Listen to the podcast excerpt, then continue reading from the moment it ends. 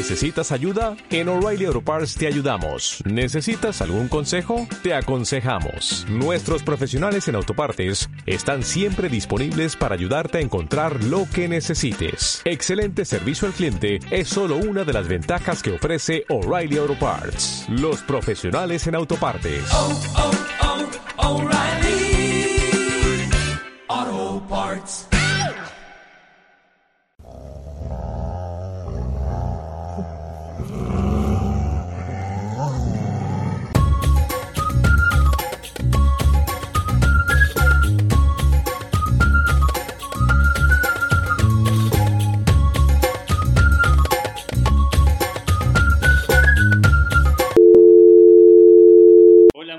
Eh, estamos dando comienzo al podcast acá desde Solo Running y vamos a hablar a propósito de una encuesta que acaba de lanzarse de GFK Adimark y cuenta qué ha pasado con los corredores de maratón los últimos tres años a propósito de Maratón de Santiago, pero no vamos a hablar de esto solo. Tenemos aquí a Andrea López, eh, ultracorredora, eh, psicóloga y por lo demás muy analítica respecto a, a estos datos y porque tiene datos muy interesantes, An- Andrea, a propósito de, de la presencia de la mujer en el maratón y creo que tú vas a estar en desacuerdo con algunas cosas que postula esta encuesta, incluso metodológicamente. Eh, no sé si tuviste oportunidad de echarle un vistazo previamente.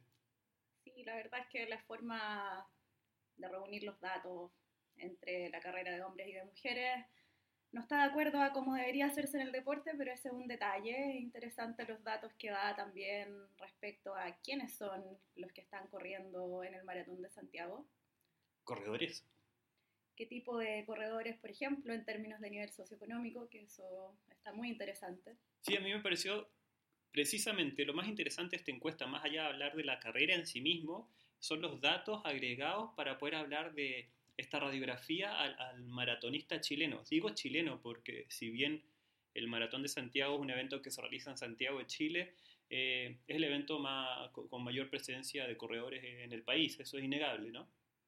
Así es, pero eh, bueno, hay que decir sí en favor del Maratón de Santiago, a pesar de que sea centralista en términos de quiénes son los que corren, que sus precios se han mantenido relativamente accesibles en el tiempo, algo que Hasta este año.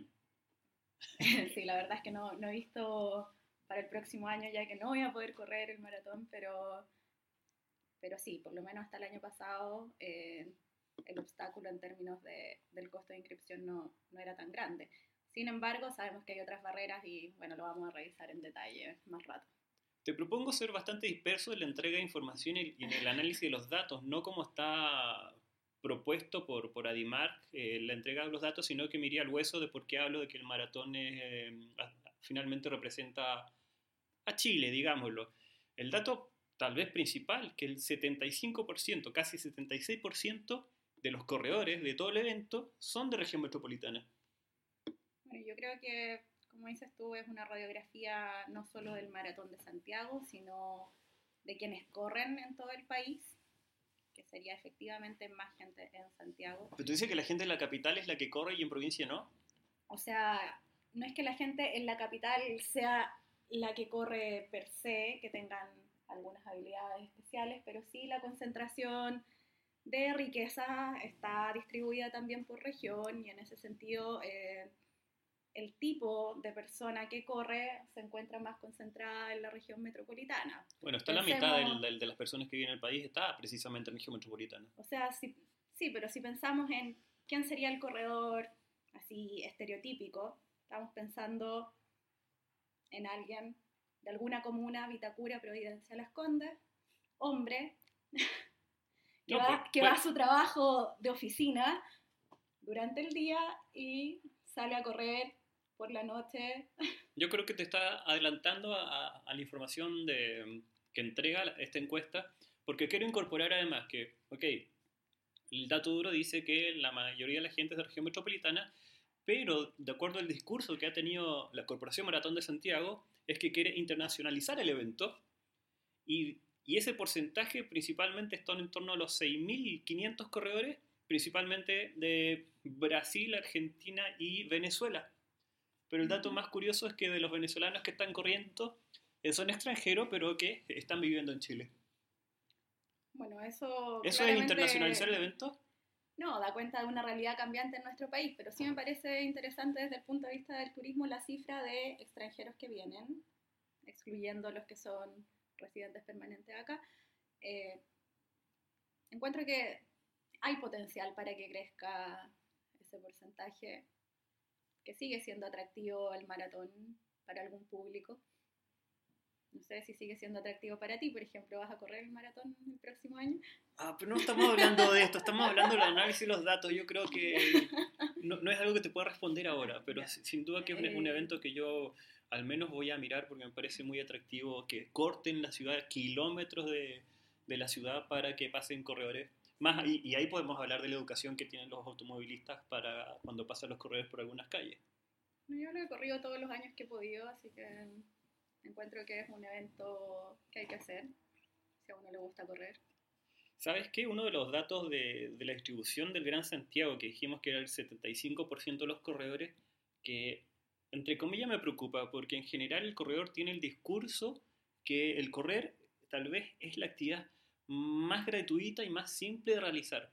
Sin embargo, cuando yo veo la inscripción de corredores en, el maratón, eh, está súper segmentado en, en, en, en comunas. Están la mayoría en el sector oriente de la ciudad. Bueno, cuando me interrumpiste antes estaba tratando de decir eso, que eh, la radiografía que nos entrega Maratón de Santiago eh, es reveladora en términos de quiénes son los que corren, que son más en la región metropolitana, por una cosa de número, pero también por una cosa de nivel socioeconómico, y que también esto da cuenta no solo de la gente que corre, sino de la gente que hace cualquier tipo de deporte. O sea, la cultura de hacer deporte, el tener derecho a hacer deporte, es algo que está limitado a ciertos sectores, y este mapa lo muestra muy claramente. Entonces hoy estás diciendo que el correr ya no es una actividad mm, democrática, diversa, sino que también, como todo en Chile, está segmentado. Sí, o sea, en sus orígenes sabemos que el correr tiene un origen democrático, un origen negro, un origen eh, ligado a lo rural, pero se ha comodificado como todo, ahora es un producto y los que tienen acceso a ese producto son pocos. La, la encuesta no habla a propósito de los gadgets que uno podría tener para correr, que ahí tal vez eh, segmentaría más aún. O sea, yo te he visto correr a ti con tu, con tu Garmin y con tus dispositivos tecnológicos. No, yo estoy esperando mi Garmin, eh, no, no tengo ningún Garmin todavía. Digo, un Garmin puede ser cualquier otro dispositivo, puede ser un Vivo o, o- o- o- o no sé, lo que sea. No sé, yo llevo 10 años corriendo sin reloj, no, no es necesario, pero sí es necesario gastar plata para participar en un maratón y eso es una de las barreras y por eso tenemos este mapa. Uno de los, uno de los cruces precisamente del, del dato de la distribución de, de corredores y comuna eh, tiene su correlato también en las distancias y en los tiempos. Eso eh, me llama profundamente la atención.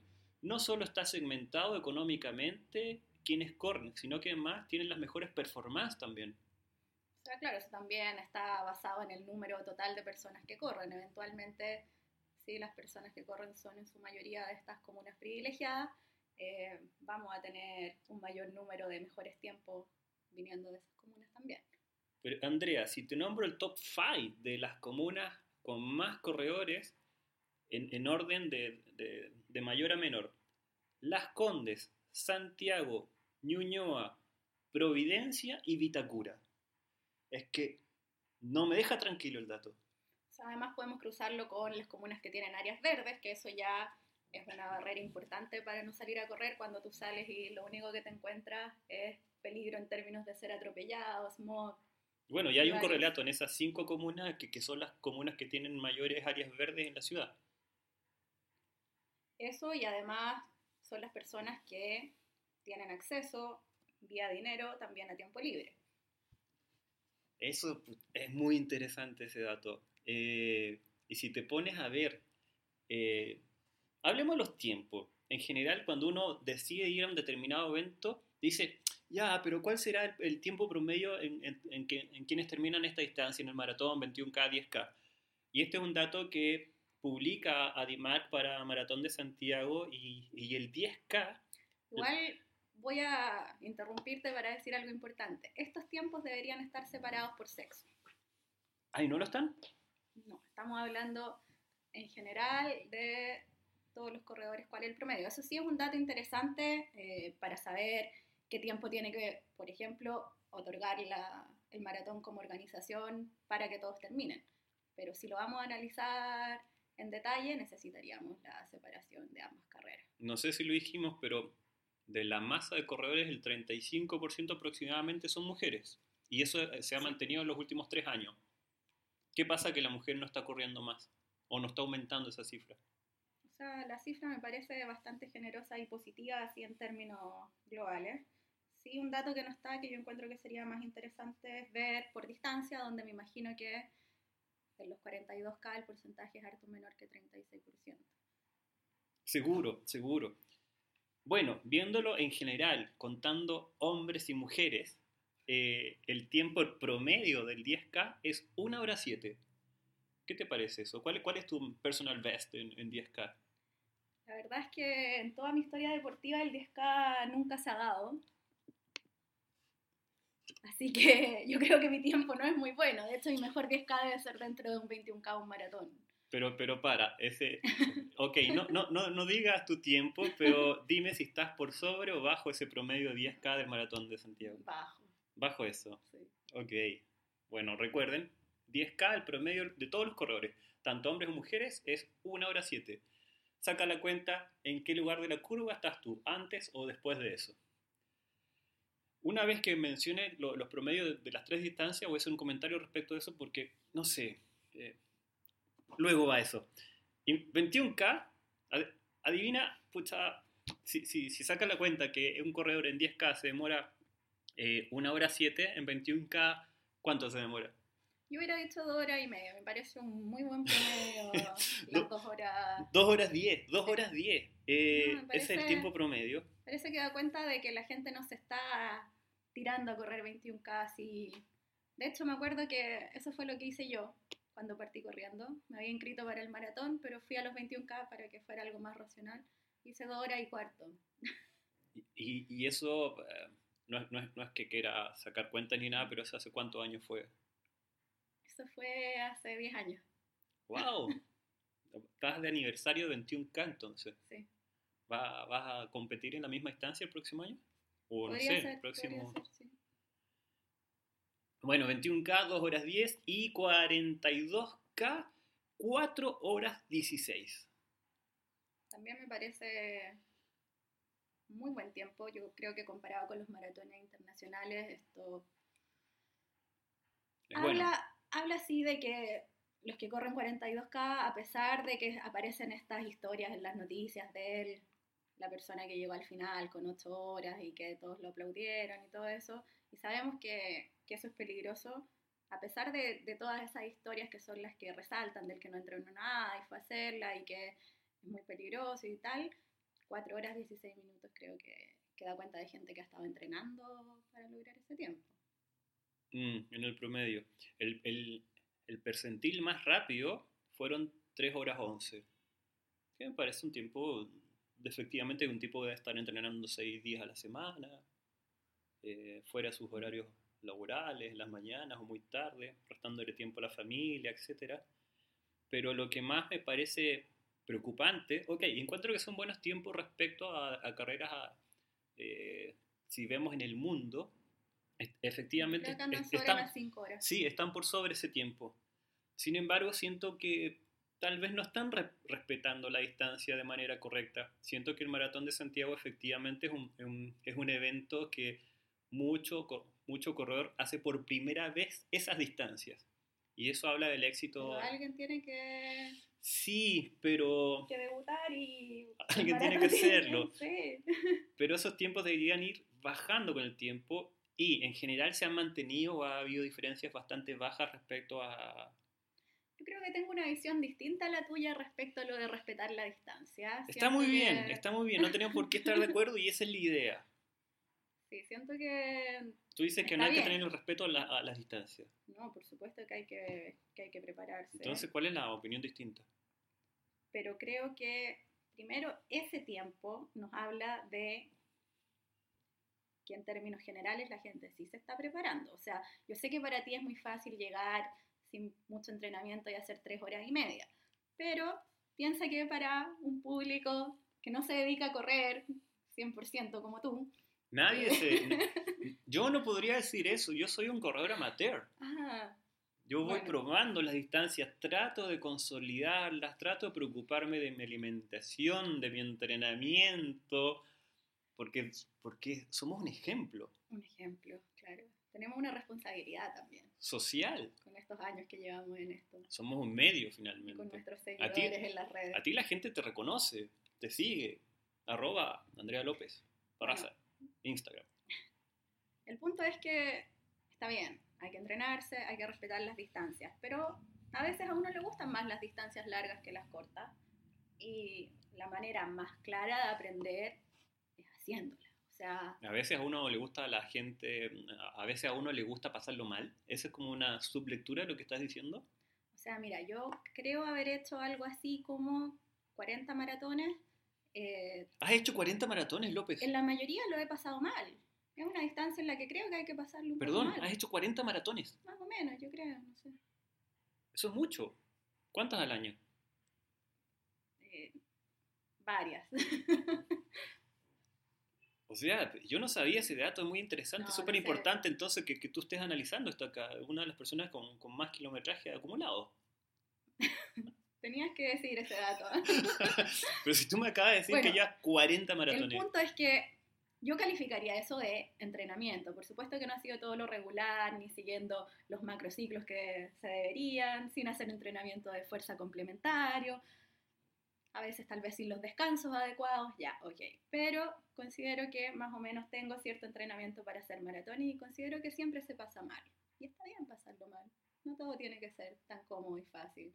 Eso de entrena, entrena duro, corre fácil, yo encuentro que, que es una mentira. Tú dices que constantemente hay que estar saliendo de la zona de confort. ¿sí? Y si en un maratón lo estás pasando muy bien es porque no lo estás dando todo. Oye, pero la zona de confort en las mujeres es bastante... eh, No sabemos por qué los datos no están en... No, no, es que acabo, a- acabo de saltar a otra lámina del nivel socioeconómico ¿Ya? y tanto en los distintos estratos socioeconómicos del ABC1, C2, C3 y todas esas diferencias que hacen estos estadísticos, Ujú. eh, es, es constante la, la participación de la mujer. Eh, Siempre está en torno al, al- al- al tercio de, de participantes.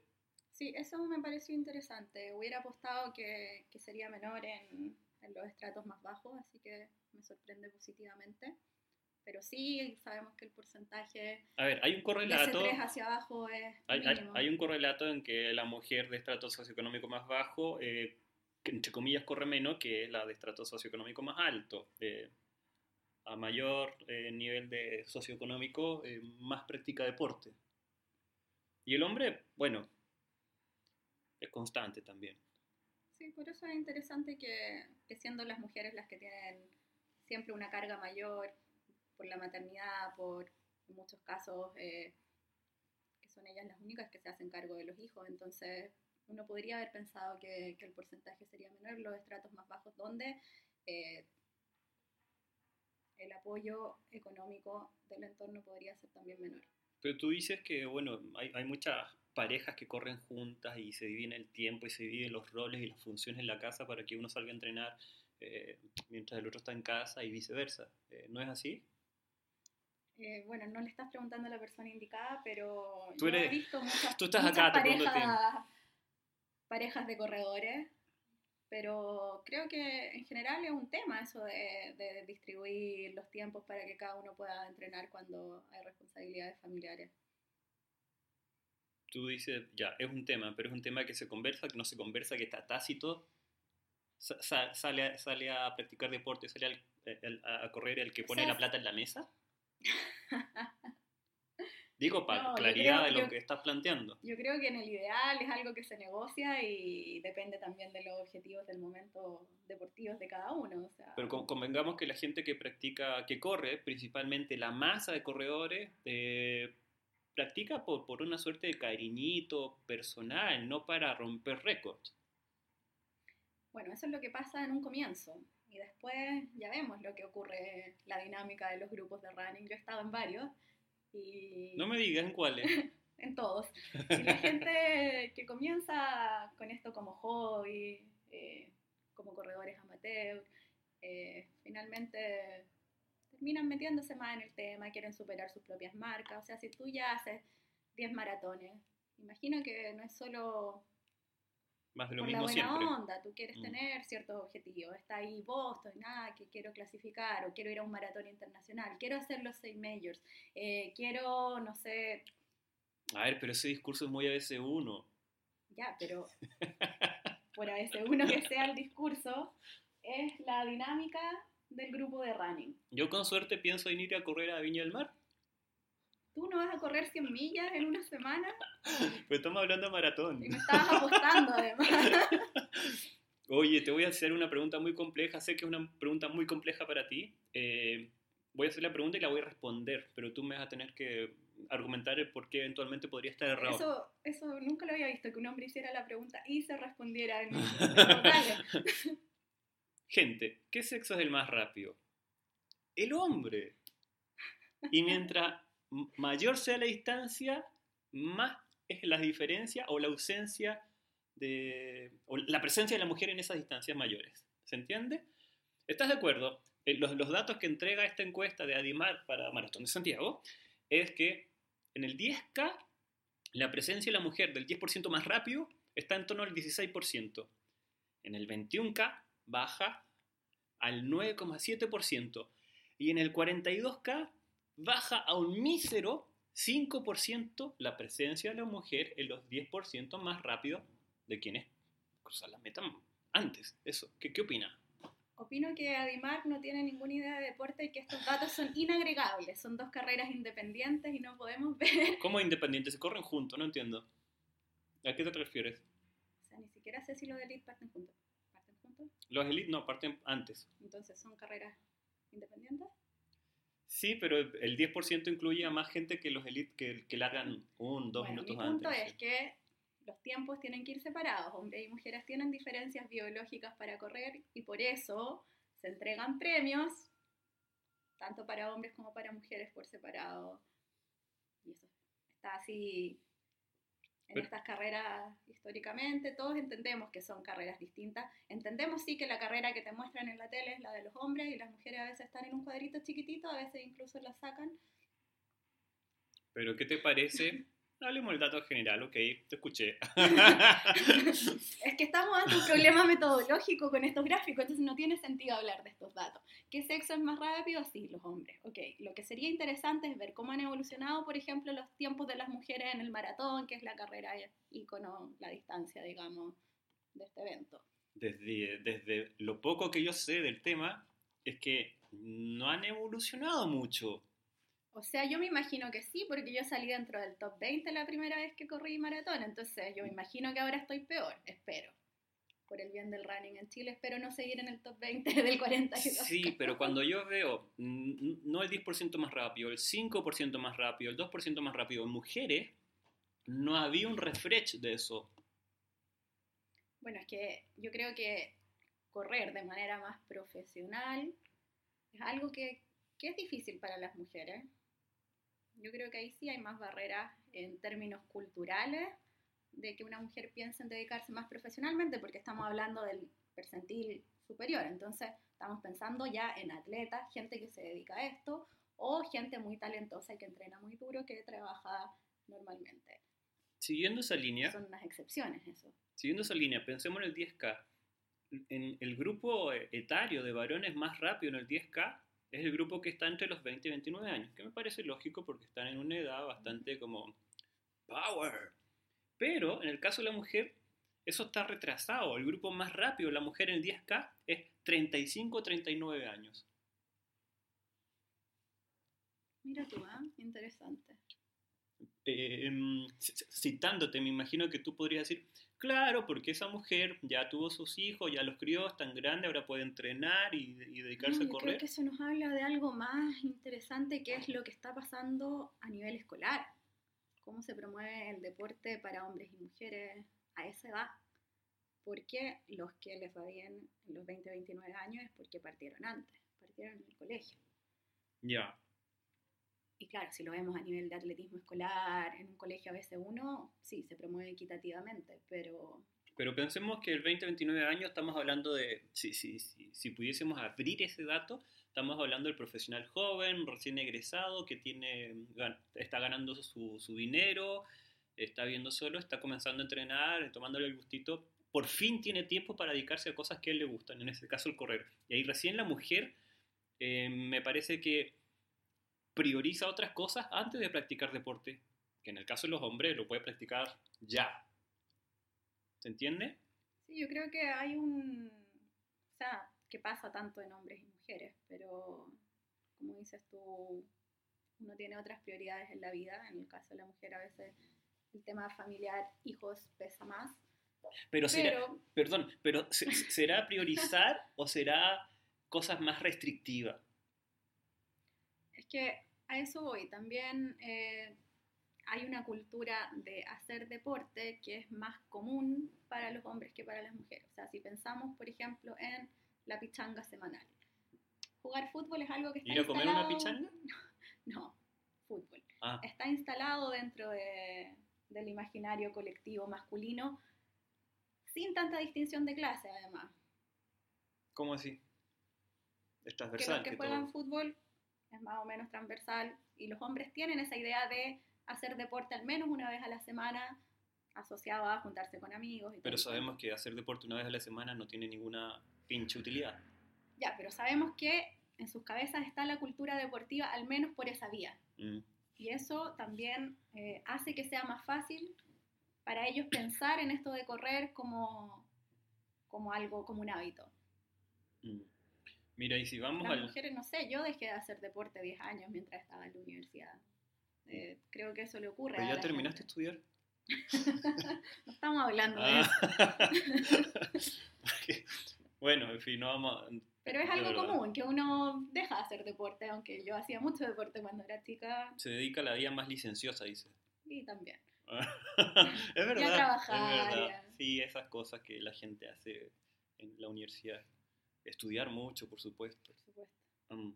oye, en 21K la cosa, en el caso de los varones, me parece graciosa porque salta de, la excelente performance entre 20 y 29 y en 21K salta a 30 y 34. Y en el caso de las mujeres, mantiene este 35-39 del 10K.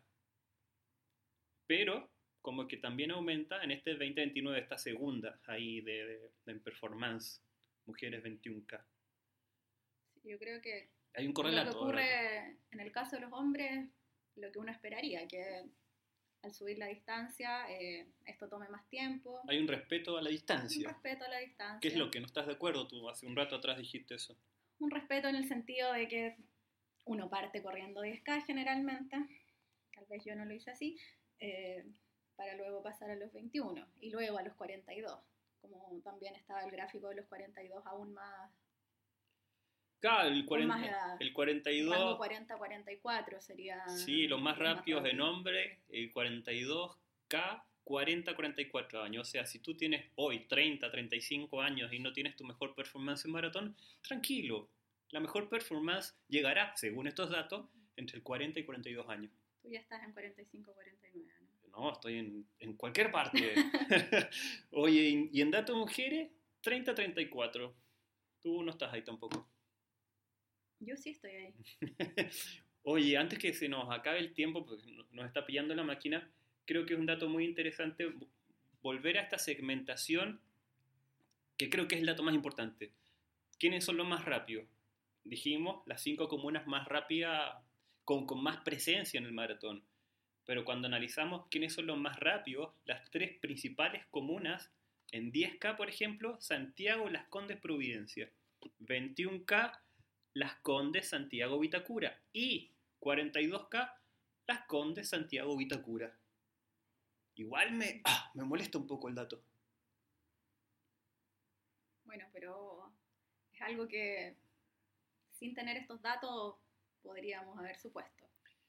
Sí, pero, pero yo trato o sea, cuando la gente habla de que ha aumentado tanto el deporte en Chile y uno sale a la calle y ve a la gente correr. Claro, Sí, sale a la calle. sales a la calle de Providencia, sales a la calle de Las Condes y ves gente correr sistemáticamente o en Pocuro en Providencia o, o- o en el bandejón de Vespucio en Las Condes. Ahora sí creo que el que esté corriendo más gente, a veces uno puede tener un efecto a nivel de popularizar la práctica. Tú dices como aspiracional. aspiracionalmente. Bueno, ese fenómeno se yo como que lo, lo, lo vi hace, no sé, tal vez 10 años atrás con las primeras corridas que hizo Nike, que eran 7K, eran ah, gratuitas, te daban polera. eh, bueno, las hacían ahí en... ¿Dónde? Por, por- Sí, por también la pirámide. carreras. Por la pirámide, sí. Eh, hay tarea pendiente. Esta encuesta no- no- nos, nos gen- nos genera la, la necesidad de conversar, de, de incentivar la práctica del running, del correr, eh, de manera transversal. Cre- creo que nos estamos, nos estamos mirando el ombligo cuando decimos, sí, la gente está haciendo más deporte. Sí, insisto, porque vives al lado de Pocuro o porque vives en el bandejón de Las Condes. Sí, si uno ve las- los otros datos a nivel nacional respecto al porcentaje de gente que hace deporte de manera habitual o actividad física, eh, los datos siguen siendo dramáticos, si- siguen estando por debajo del 10%, entonces no, no podemos Sí, generalizar esto de que nosotros veamos que el San Cristóbal está lleno todos los días respecto a la realidad nacional y además estamos hablando solo de Santiago casi. También habría que pensar cómo en los entornos rurales, si lo estamos pensando, por ejemplo, en promoverlo a nivel escolar y municipal, cómo se hace cuando eh, no tenemos espacios como los de acá, como una ribera del río para correr, eh, como un cerro ahí en medio de la ciudad, que es seguro donde pueden ir. Sí, el, el tema da para mucho. Igual creo que es importante que comiencen a salir estos datos. Hace rato que no veo una encuesta de IMAR en torno a, a- a datos respecto a la mm, radiografía del corredor chileno, en este caso de- de- de asfalto. Y es un avance porque nos permite, insisto, echarnos un vistazo y darnos cuenta cuánto nos falta para poder decir que es un deporte popular. Porque ya me, me están entrando dudas de qué tan popular es en el contexto de que es un deporte que se practica en el sector oriente de la ciudad. O sea, está muy lejos de ser popular y creo que el- internacionalmente también es así. O sea, yo que viví en Estados Unidos, como lo mencionaste tú, el tema ahí también está cruzado por las diferencias raciales y eso es muy fácil ver cómo el running es poco representativo de la realidad del país, de Estados Unidos, cuando tú ves que un 2% de las personas que van a las carreras son negras, cuando el porcentaje a nivel nacional andará por alrededor del 16%. Entonces, Oye, estos datos igual los, los vamos a poner en el, linkear en el solo en una notita para que quienes deseen verlo con mayor detalle y no crean que nosotros estamos hablando desde datos inexistentes, sino que es un estudio serio, lanzado hace un par de días y atrás. nosotros somos serios también. Nosotros ¿no? somos súper serios, tenemos bastantes maratones en el cuerpo, con excelentes performances y con otras no tanto. Y, y eso, e- esperen el próximo podcast porque ahí vamos a estar hablando de cosas muy entretenidas. Seguro el próximo podcast lo, vamos a hablar del, del Endurance, que es tal vez el otro evento más importante de, de trail running en, en Chile, Sí, pero que también ocurre en Santiago, Chile. Claro, pero tenemos que decir que, que ahí sí hay más problemas con el tema de la democratización en el trail running, encuentro. Así que Vamos a ver qué tan a recurrente es el tema de la estratificación social en el correr. Porque si, si seguimos hablando de lo mismo, no sé, yo creo que otro tema interesante que debemos tocar en el contexto de aprovechándote es, es respecto a la, a- a la figura de la mujer en el acto de correr. Que podría ser un tema, entre comillas, de discriminación positiva, pero no nos vamos a extender, eh, se nos acaba el tiempo y, y, y me hablar. abusivo mencionar el tema de discriminación positiva dada la realidad. Pero bueno, Porque, bueno, por supuesto, si tú tienes otros temas también puedes decirlo, que no sé, está bien, hay que hablar de, de los temas de género en el running, hay mucho que hablar al respecto. Oye, Andrea López, que tú que eh, tal vez eres una de las mujeres con más maratones, entonces, ¿qué recomendación podrías darle a la gente que podría o quiere atreverse a correr un maratón en los próximos meses, semanas? Eh, bueno, como te decía, si bien yo no he sido la más responsable, recomendaría de todas formas no necesariamente seguir un programa tan estricto, porque al ver los programas de entrenamiento para maratón muchas veces piden demasiado para el tiempo que tiene la gente o para las ganas y energía que les quede después de trabajar, pero sí eh, hacerlo de manera regular, o sea, si van a preparar un maratón, tienen que correr 3 a 4 minutos, o sea, perdón, 3 a 4 veces durante la semana, eso sabemos que... A la base. Bueno, es una, una, recomendación tanto para hombres como para mujeres, como para todo el mundo que desee comenzar a correr tres veces a la semana, está perfecto, y de ahí para adelante, no menos. Bueno, eso entonces, Andrea López, muchísimas gracias por la conversación de estos datos duros, de la contingencia nacional. Y eso, eh, nos, nos, escuchan o nos vemos en el próximo podcast. Anda a ser si el próximo lo hacemos eh, con Facebook Live, no tengo idea. Vamos a ver qué sale. No sé si nuestra imagen vende. Sí, bueno, un abrazo, escuchas. Chao, gente. Y chao. Chao.